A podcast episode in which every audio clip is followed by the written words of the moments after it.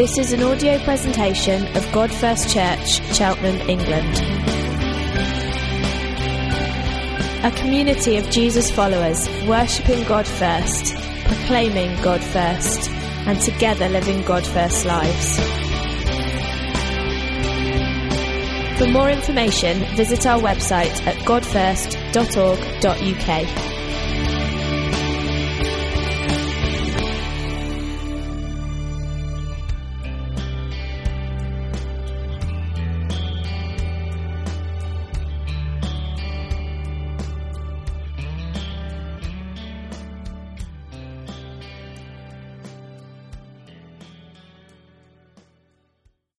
Okay, so we're doing a series called The God of Abraham, Isaac, and Jacob, and this week is called Look at the Stars. I am not going to sing Coldplay. So last week we were stirred to believe that, um, that we're part of a God's uh, global vision, that look up at uh, God's big vision. God called Abraham to, that he would have a, although he was childless, to have a son uh, an offspring, uh, an heir who would bless every tribe and tongue and nation of the world. And we finished with this by faith. God first call, when called to go to every tribe, neighborhood, and nation, we obeyed and went, even though we did not know where we're going. By faith, God first lived with an eternal perspective, with our time and talents and treasure, for they were looking forward to a glorious church whose architect and builder is God. And, and it's really interesting that in the week that we've had, that, that we need to make sure that that's our, that's our focus, that we're looking at God's big purpose on the earth, that we're looking at God's big gospel story on the earth, and that we're not thrown by referendums and stuff. I mean, I was quite shocked by the result. You know, you, you start to see the financial markets go down, you start to see share prices go down. I haven't got any shares, so, you know, in that sense, but I know I have got a pension. You start to look at all these things, and you can easily become anxious and so it's great that Paul uh, said, you know, mentioned that we're, we're inheriting this kingdom that can't be shaken, this unshakable, unstoppable, indestructible King Jesus who's, who rules everything. And at times of challenge, whether it's national challenge or even personal challenge, you know, we really need to make sure that our feet are really firmly founded on God and His promises and not on our circumstances because circumstances go up and circumstances go down. And we're going to see in this passage today as we continue the story of Abraham, he's just had a good spell. But yet he hits a, a kind of a, a, period of doubt, a period of uncertainty. And, and, and, but God comes to him again and reassures him. And I want God to come to us again this morning and lift our faith. It's quite a long reading from Genesis 15. I, it will be on the screen behind you. Uh, I'll, uh, I'll pray and then we'll go to work. Lord Jesus, we pray. As we look at Abraham, the father of all who believe, we look at how you took him from a pagan, self satisfied, self centered background and caught him up in your great story. Lord, I pray as we look at some of his questions and some of his wobbles and how you incredibly, amazingly, beautifully answer those, I pray that you would put faith in you, in us, again this morning. I pray in Jesus' name. Okay, so let's read. After this, the word of the Lord came to Abram in a vision. Do not be afraid, Abram. I am your shield and your very great reward. But Abraham said, Sovereign Lord, what can you give me? Since I remain childless, and the one who inherit my estate is Eliezer of Damascus. And Abraham said, You have given me no children, so a servant in my household will be my heir. Then the, the word of the Lord came to him This man will not be your heir, but a son who is your own flesh and blood will be your heir.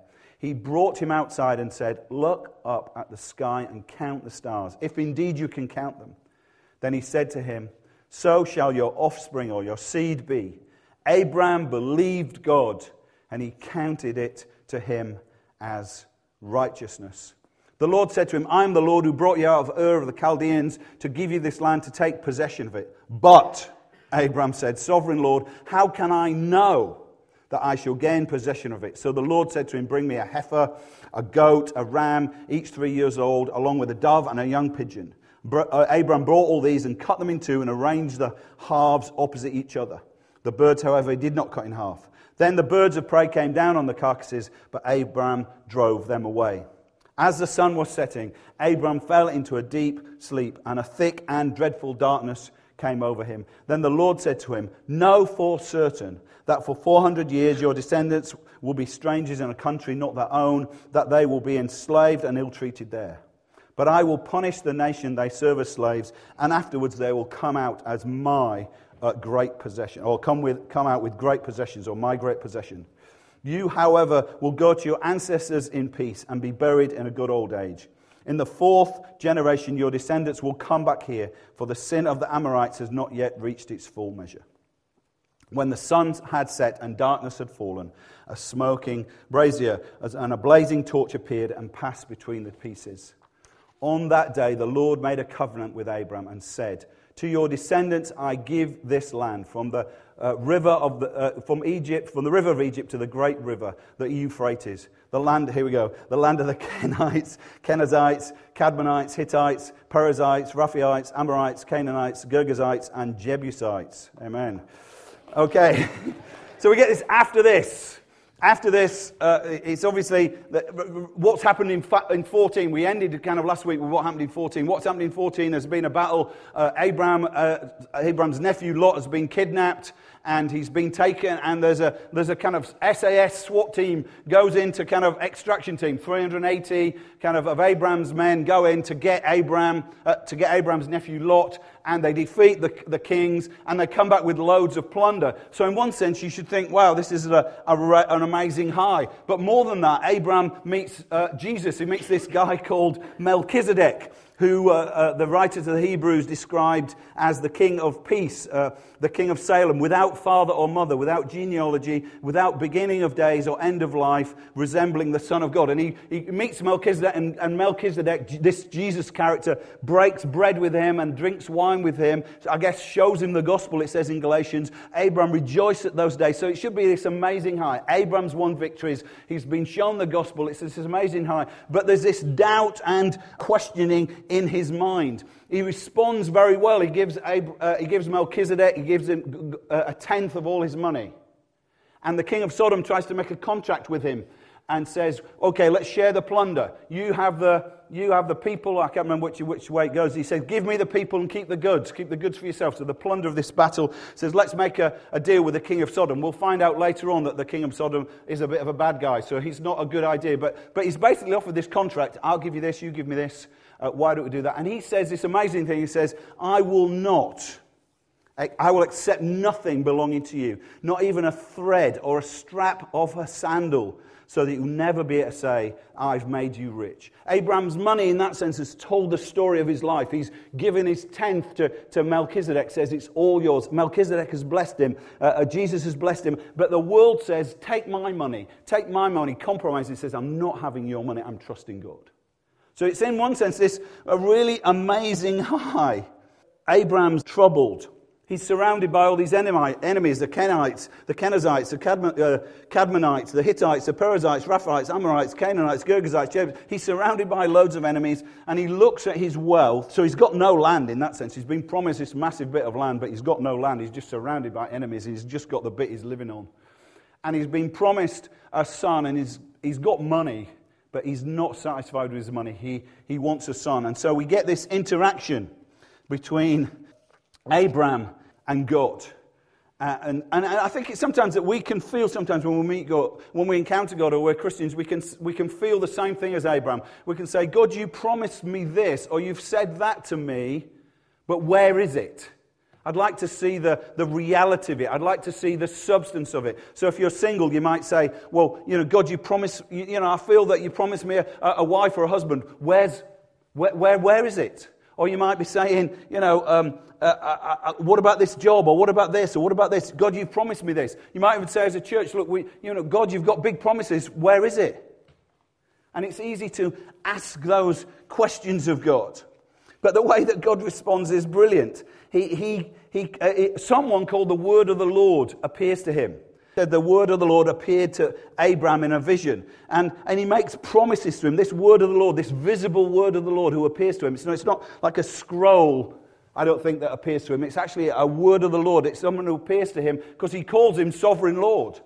He calls him sovereign Lord. This is, a, this is someone who is of the Lord and who is the Lord and is the word of the Lord. Now, if you've been to church at all, you know who this guy is, don't you? He's the hero of every story. Who is it? It's Jesus, isn't it? Because John's uh, gospel uh, begins with, In the beginning was the Word. And the Word was with God, and the Word was God. Here's the, here's the word of the Lord. Here's God. Here's Jesus coming to Abraham again. You know, even though he's just met, uh, had this encounter with Melchizedek, Abraham's worried, and, and Jesus brilliantly, wonderfully comes to him again and makes these, these incredible promises to him. And it's funny with we can think about Jesus. I don't know if you, you sometimes hear this phrase in church that Jesus is our substitute. And, and I don't know if you think about substitutes. Here's this guy who's forever on the bench. Uh, it's Jack Wilshere of Arsenal. He, he is the. He, it, what's that? Arsenal, sorry. Uh, yeah, He's always on the bench. He's always injured. And you can imagine the situation where sort of the, th- the, the, way the story goes in the Bible that Jesus is the substitute. He sits on the bench all through the first half.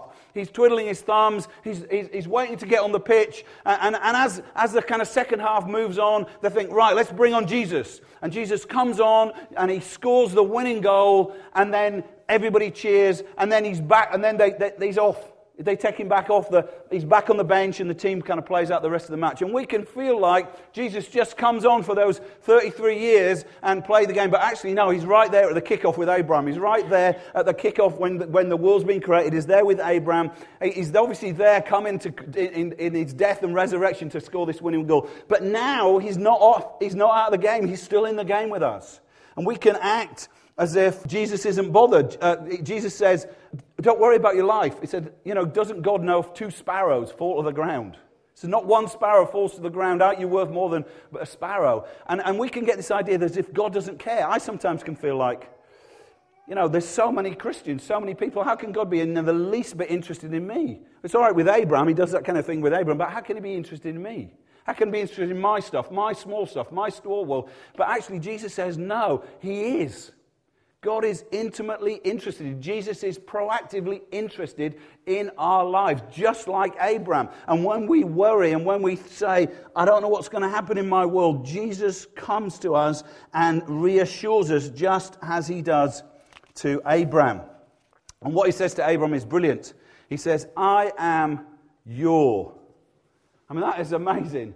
I am. That's the name of God. It's I am who I am. It's Yahweh. I am yours. So I, I read it from the slide. It said, I am is the transcendent, the awesome creator, the mighty sovereign ruler of the, uh, the universe. So glorious. I couldn't find a picture. So glorious. You can't find a picture. So glorious that he has to say to Abraham, Don't be afraid. So he's this massive cosmic God that I am, but he's also yours. I am your. He's the close up and personal, the wonderfully uh, immanent God who comes close to us, who's interested in our lives. And it's just brilliant that in the middle of this moment, there's these big, big cosmic promises, but yet they're worked out in a really micro detail in Abraham's life, and God is both of those. I am yours. I am your shield and your great reward. Um, Abraham is obviously surrounded by loads and loads of enemies and he needs a shield. I know that we need a shield. He's, this is um, Captain America, but what's wrong here? He hasn't done his paint job on his shield. It's the early days. Captain America realizing he's a superhero, that he's got this shield, and he kind of hides behind the shield. But what you do if you watch the Captain America films, this shield is much more than just let's be on the defensive. This is an offensive weapon. You know, it's a frisbee at times, and he's kind of doing all this, and he's like, I am your shield. And Jesus says to Abraham, I am your shield. I am this one who's going to protect you. You feel everything's pushing against you, everything's happening. Look at the secularization of Britain. Look at the world. Look at the kind of isolationism. Look at the racism. Look at the, the, the, the greed. Look at the kind of uh, the ISIS, the rise of Islam. And we think, oh God, but he said, I am your shield.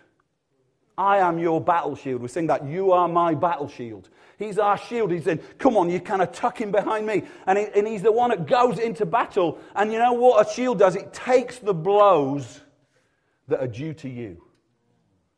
You know where we go, we go there every week, but he takes the blows that's due to you. I am your battle shield, and I need him. You know, I am not his armor bearer. He's mine. I mean, in a strange thing, so no, because, but you know, the, the greater, the armor bearer is less. But yet, here's, here's Jesus, he's our shield carrier. He's our armor bearer, and we kind of tuck him behind him. Jonathan and, and his armor bearer. Let's see what we can do. His armor bearer says, Come on, do whatever's in your heart, Jonathan. That's what Jesus says to us. Come on, God first. Do what's ever in your heart. Let's believe. Let's, uh, let's take some battles. Let's take some ground. He's our shield. Our security is not in whether we got this building. I said this last week. It's not in our bank account, whether it's up or down, personal or church. It's not in our numbers. Oh my word, where is everybody this week? It's not in the, in the leaders. Oh, uh, well, we trust Howard. Or trust Andy or Tom, we trust, we trust the worship leaders. We trust these people. If we had these gifted people, we'd be fine. No, well, our trust isn't in theirs. They're not our shield. We're all hiding behind him, the great warrior, the one who goes into battle. That was our shield. I am yours. I'm your shield, Zoe. I'm your shield. I don't know your name, but I'm your shield. I'm your shield, Paul. And he says, I am your great reward. We had a great time in our group uh, this week, in the, uh, the G1C this week, and we're looking at some stuff, uh, a series, and we were looking this week at the things that we put our trust in other than God. And, and one of the questions we had to ask is, you know, what, what truly satisfies you? Where do you go to to look for satisfaction? Well, we know the kind of answer should be, well, I'll go to Jesus. But actually, as we started to talk and we split into small groups, we were starting to also, well, actually, you know, I'd, I'd feel, if this happened, I'd feel satisfied. Or if that happened, I'd feel satisfied. Or if this breakthrough happened, or I got that. And the, the bottom line is that we're often looking for some other reward. So when he says, I am your shield and your reward, he's saying, I'm your reward. He's the one we want. He's the one that we're looking for. He's the one that He's our everything. We sing, we, we, we, there's a song, I don't know if we sing it here, but there's a sing that, Jesus, you're my everything. You're my everything. I can't even do it. It doesn't sound like a song, does it? But you know the one. You're my everything. And you can sing it. And then you go out into the world and you act like He's not your everything. You act like something else is the thing. Some sin or some thought or some thing that you'd want or some unfulfilled dream. You're really my everything. But Jesus is saying right at the beginning. Now, for me, that should have been enough. It really should have been enough. But uh, Abraham, he's, he's a cheeky boy, actually. He is a cheeky boy. He says stuff to God, you think, that, how dare you do that? Abraham says, Yes, sovereign Lord. You know, you are the sovereign ruler of the universe. But what can you give me? You are everything, but you've nothing you can give me. We can do that with God. You are my everything, but this one thing you haven't given me. So really, you're, you might, I might as well. I call you sovereign God, but really, I'm not acting like you are. He says, "You haven't given me. I remain childless." He's been promised he's going to have a child, but yet he's childless. You haven't delivered. God, you haven't delivered. The, the, since I remain childless, and the one who inherit my state is Eliezer of Damascus. He's obviously probably a servant that he's picked up on the journey through from Padan through, through Syria. He's picked up this servant and this servant in his house. And I don't know why this particular servant is going to be the one who inherits. But Abraham's got no kids, so it's his, his stuff, small amount of stuff that he's got, is going to go to this servant. And he says, and, and then he says, and you've given me no You've given me no children. So a servant in my household will be my heir. What can you give me? You've given me no. I think we do that to God. It's shocking, isn't it? He appears to him, the word of the Lord, the one who is going to be his offspring made flesh. He appears to him and he goes, Well, what can you give me? What can you give me? You know, I'm looking for something else and you do not deliver. What can you give me? It's, a, it, it's shocking. If I was God, I'd say, Well, I can give you this. Bang! yeah, cheeky. you know, whatever, however we do it. Obviously, you're not allowed to punish your children in that way these days, so thankfully that was just a visual aid. But, you know, I'd say, Well, how dare you, cheeky so and so? What on earth are you talking about? Do you realize what I've done for you? And I'd be arguing, Look, Abraham, I've done this for you and I've done this for you. You are nothing. You are useless. I've chosen you. You're hopeless. What, you know, quit complaining. That's what we would do. But he doesn't do that, does he? He doesn't do that. We're moaning. He says, oh, I want a wife, I want a husband, I want children, I want good health, I want this, I want that. And actually, God first, sometimes I think I can do that. I can forget who's in charge here. So, so one of the things that we're really having to face the facts with in this church is where are the people who aren't Christians? Where are the people becoming Christians? They're not here. Now, if you're a visitor this morning, you think, well, it's small numbers and no one's becoming Christian. I'll find a church down the road. And every time a church down the road or a church that I know baptize people, you know, and they put it on social media, I always like it. I think, thank God. Thank God. But in one sense, why are we childless? We're childless. You know, there'll be, we'll, as we go through the series, there'll be more about this, but God first, we're childless. And we can look at God and say, You're the sovereign God, but you can't do that. You can't save my neighbor. You can't save my family member. You can't save my friend, my work colleague. You can't do that. And we think it's impossible for God. So I meal with my extended family, lovely meal there, pretty wealthy, so that's nice.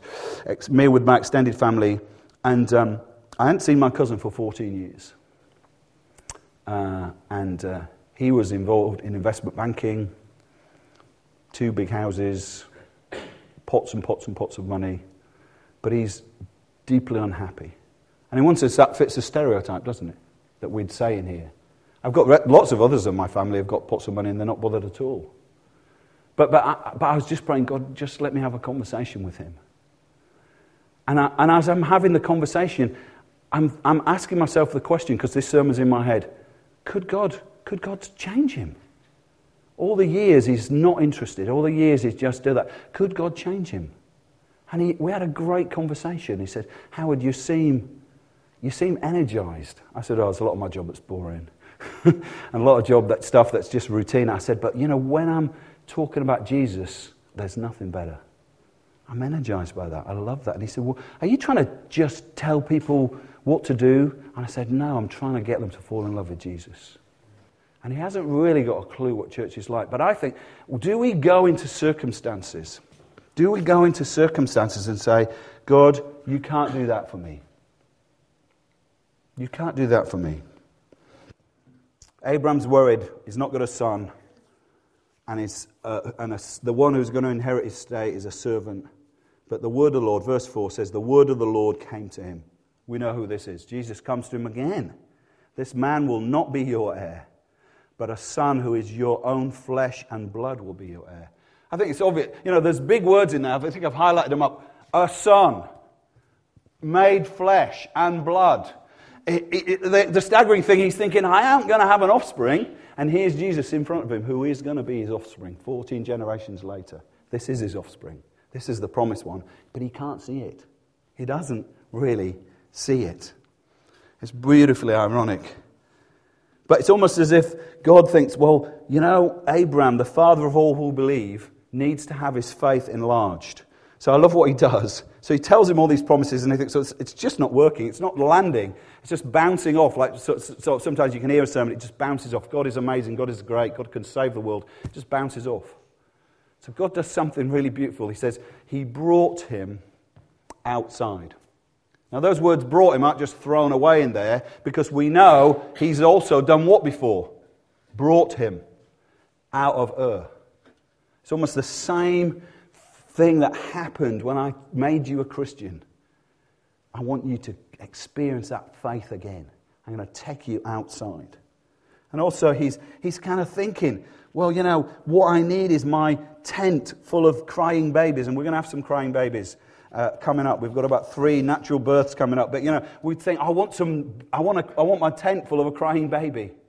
But yet he takes him outside the tent and says, No, you're thinking far too small. It's not just about one baby in this tent. Let's get some perspective on what I'm going to do. And he says, Look up at the stars. He says, Look up at the stars and count them count them. And I, it's a brilliant kind of illustration because I I'd love to. I don't, has anybody ever seen a sky kind of like that? If you've been, yeah, I guess if you live in the States, but where we live in kind of light polluted Great Britain, we don't see stars, stars like that. But I'd love to go to a place where the stars, you just see so many stars. You know, it's, it's kind of awe inspiring.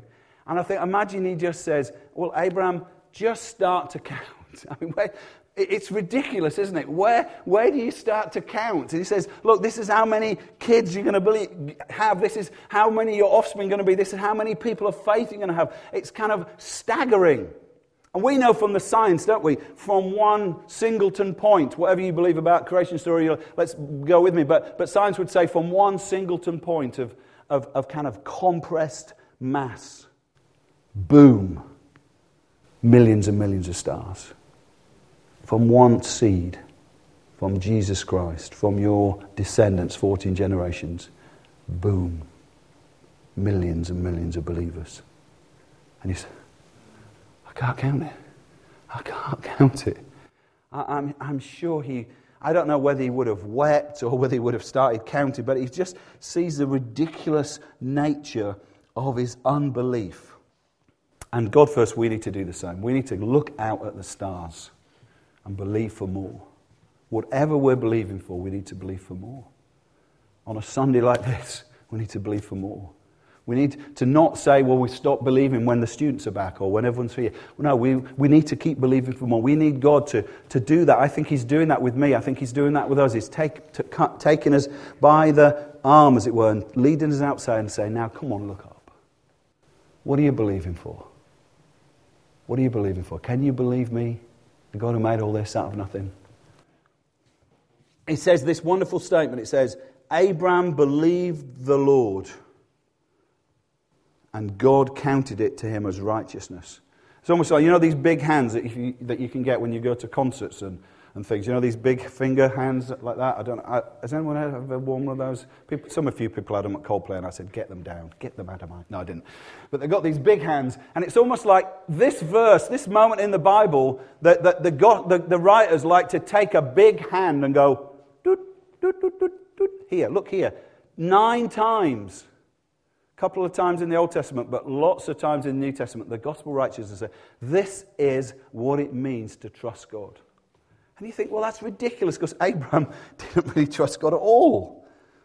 So, but I thought about this. I think that, again, the Bible doesn't waste a word. While Abraham's counting the stars, God, can you do it? One, two, three. He's counting, counting, counting.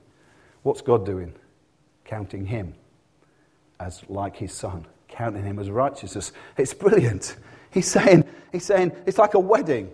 He's almost saying that what, what, what's going to happen is like a wedding. You're going to bring all your messed up, crazy unbelief. You're going to bring your sin, your failure, your trusting in other things. You're going to bring that to the wedding. And I'm going to bring something to the wedding. So when you say, I will, in a wedding, you're saying, I want to do life with you. I want to be with you, united with you. The bride and groom can I take hands, don't they, and exchange rings and make this promise all that I am, I give to you. And all that I am, I share with you. Now, what's, what's really interesting, if you go to a wedding, lots of weddings these days, the, some of the guys that are getting married have just graduated. And they say, All that I am, I share with you. Imagine when Zach gets married or something. All that I am, I share with you. £45,000 worth of student debt. That's, I'm bringing that to the table. And the other one says, all that I am, I share with you, £45,000. Say, no, no, please have all that I am. no, no, no, no, no, no, really, have all that I am, really, really, really. And you put it together, you think, oh man, the maths. but that's what it's like when we come, we come to Jesus and we say, all that I am, I bring to you. £45,000, 56 years of stupidness and sinfulness and brokenness, and I bring that to Him. And he says, Okay, I'll count that as mine. And I'm going to pay it off on the cross. I'm going to pay the debt on the cross. I'm going to pay it all off for you. And all that's mine, I'm going to give to you. The Bible, in this phrase, calls it righteousness. He says he counted it, counted him as righteous. In other words, it's what it's saying is what God the Father thinks about Jesus, I'm now going to think about you righteous, perfect, spotless, without fault in any way.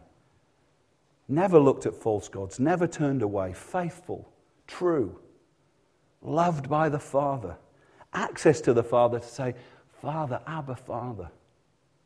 Jesus says, Oh, that's, that, that's mine. I'm going to give it to you. I think Abraham is absolutely staggered by this great exchange. I mean, it's not a contract. It's not a contract. I think I've got a slide there somewhere. I don't know if it's in the order.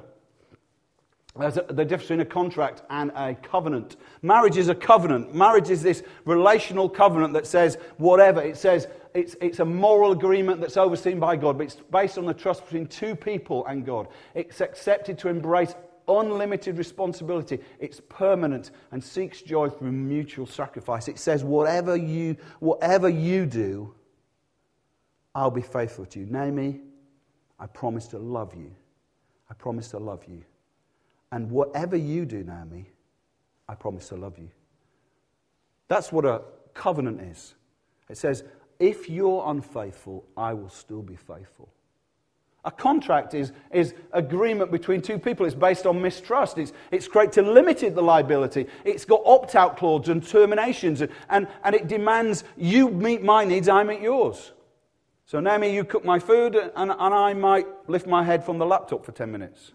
You know, she's not getting the best of the deal all the time. You know, but that's a kind of a contract, isn't it? Or you can think God's like this. Well, I'll come to church for on a Sunday. Well, maybe every now and then, or every one Sunday in three, I'll pop along here uh, for an hour and a half, and, and that'll be my bit. And then you could do this for me, God. Could you give me jobs? Could you do this? Could you bless, prosper? And we think it's a contract, but actually, it's a covenant. It's more like a, a marriage. And, and, and so when, when God says to Abraham, I, you believe, he's been given that faith from God anyway. He says, You believe me, and I will make you like my, like my son.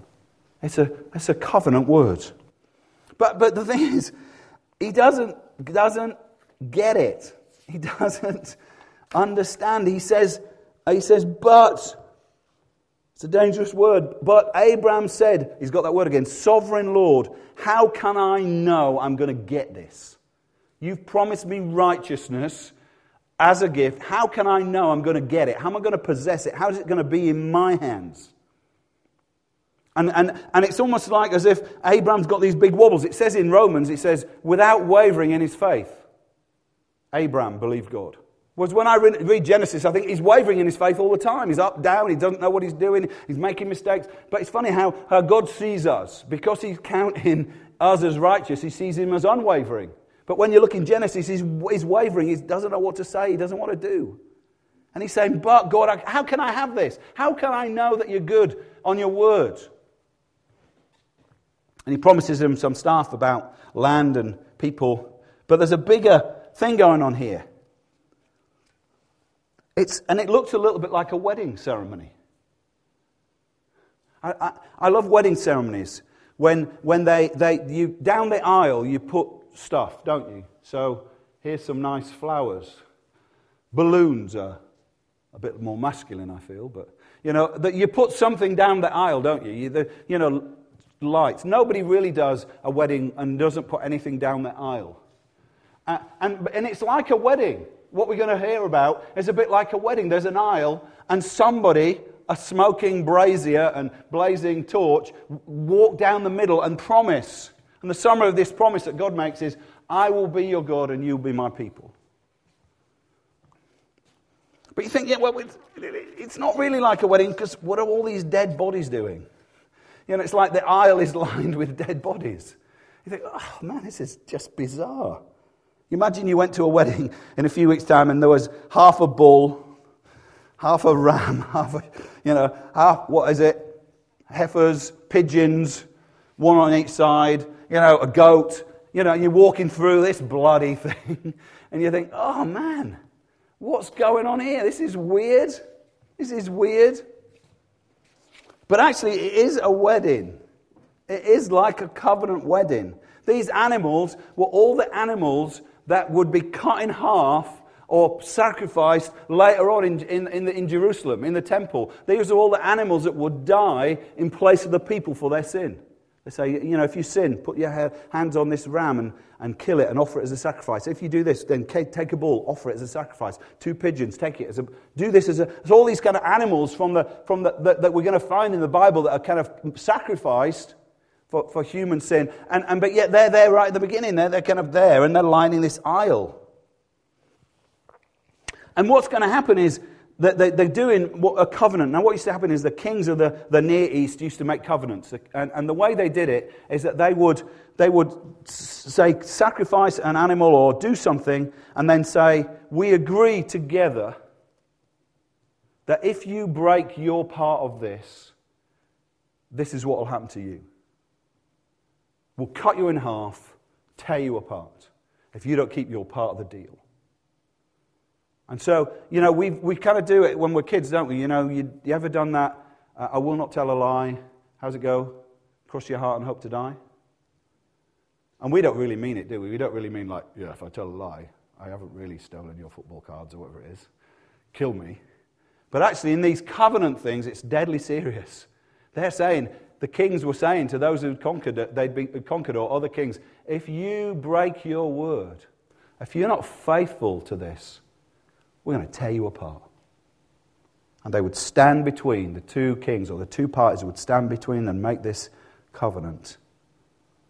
If I don't come through for you, you can tear me apart. If you don't come through for me, I can tear you apart. This covenant is only one party. There's only God, smoke and fire.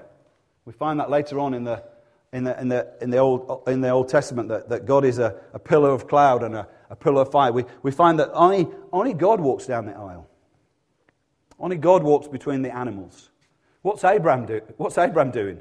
He says he's asleep. He fell into a, and the words here are important, he fell into a deep sleep. And a thick and dreadful darkness came over him. When you get those words, dreadful darkness, it means judgment's about to happen. Judgment's about to happen. In this darkness, dreadful darkness, fearful darkness, scary darkness, judgment's about to happen. And Abraham falls into this deep sleep almost as if he's dead. And what he does is represents us. We're dead.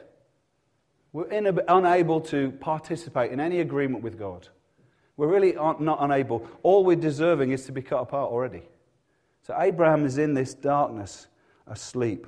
And God walks down the aisle and he says, I will be your God and you be my people. If I'm not faithful to my word, to be your God, to love you and care for you and bless you and be faithful to you and keep my word to you, you can tear me apart. But you need to know I'm God and I never lie. But this is the amazing thing. He says, Abraham, Abraham's children, Abraham's descendants, those who believe in Abraham, if you don't keep your part to be my people. I'm not going to tear you apart. I'll be torn apart. Abraham cannot keep, there's no chance that Abraham can keep this covenant. But yet God walks down between the animals and says, If I don't come through for you, you can tear me apart. And Abraham, if you don't come through, you can tear me apart. And there's a great day there's a great day coming where the word of the Lord, the sovereign Lord, turns up on the cross. It's a day of dreadful darkness. And his body is torn apart. Not because he didn't keep his promise to be our God, but because we didn't believe him. We didn't trust him. We weren't faithful. We were broken and flawed and sinful. God on the cross, Jesus, God made flesh, the seed of Abraham, is torn apart. On the cross, I think the moon turned to blood in the darkness. It talks about in Amos, and the moon will be turned to blood in that terrible day of the Lord, that dreadful darkness day of the Lord when Peter preaches it later in Acts, they all remember what Amos said about God's judgment, and they almost and they remember, oh yes. I remember that day just three or four weeks ago, the day of darkness where the moon was turned to blood. But I also, and I, I don't know if, if this is right or not, but just bear with me. There's all the stars. In the darkness, there's all the stars. And what's happening is as under the stars with Abraham, so under the stars with us, God is crediting to us his righteousness. I'm going to call you my sons and daughters. I'm going to give you my unfailing love. I'm going to make you spotless and righteous in my sight. I'm going to call, you can call me daddy. You can come right into my presence. You can be loved by me. Count the stars if you can. But while you're counting, I'm crediting to you righteousness. He stretches out his arms, doesn't he, and says, I will. If it's possible, let this cup pass from me. But not my will, but your will. I will. I will. All that I am, I give to you. And all that I have, I share with you. If we're tempted to ask, God, will you come through for me? Will you deliver on your promises? Do you really love me?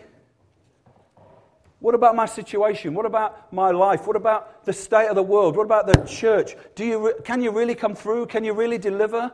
Have you, you haven't given me this and you haven't given me that, and that's not come through. When you're looking and asking the question, does God really come through for you? Will He really do it? Then we need to do this afresh, what we're going to do.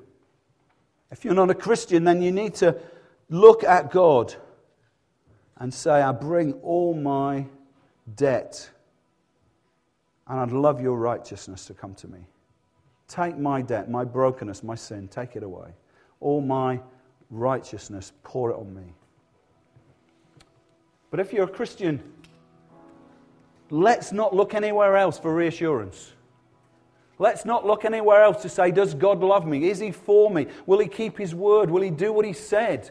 Will he see people become Christians? Will, will the church grow? Will, will the nations come to him? Will, will all the world be blessed through him? Will, the, eh, will Abraham, the promise to Abraham that be the heir of the world, will it come to Jesus?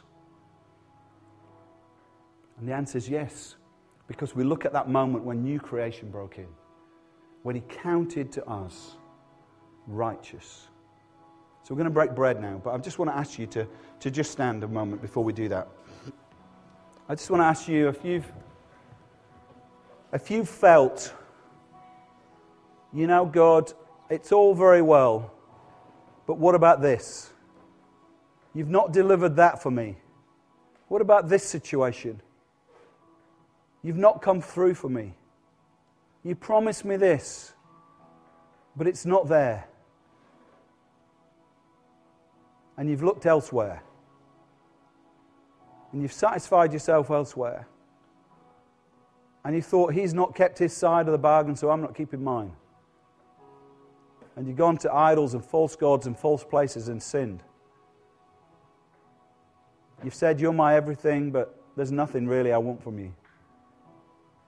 If you've done that at times, I just want to ask you to just raise your hand and just repent. Say to Jesus, I'm sorry, I, am doing that. Me just pray for you, Lord. We're sorry. We're sorry we've doubted you. We're sorry we've got our head down, stuck in the tent, and saying, Give me this. Lord, I just pray for everybody with their hand up, even if it's just me.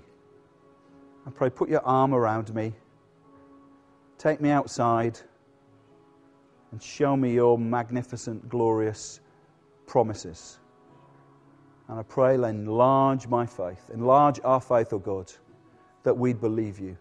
Where we're childless as a church, we say, We believe you, God. We believe you for, for tens and hundreds and thousands. It, it sounds ridiculous, millions and billions. Lord, that's the stars. And we say, Lord, we're just like one right now. We say, Make us childless. Give us the cry of newborn. We say, Lord, we look up the stars and we believe you. Thank you that you've credited that to us as if we were just like Jesus. Lord, I pray as we break bread that we'd come and feed on you, the one who was torn apart for our unfaithfulness, to give us the rights of sons and daughters, perfect in God's eyes and loved by Him.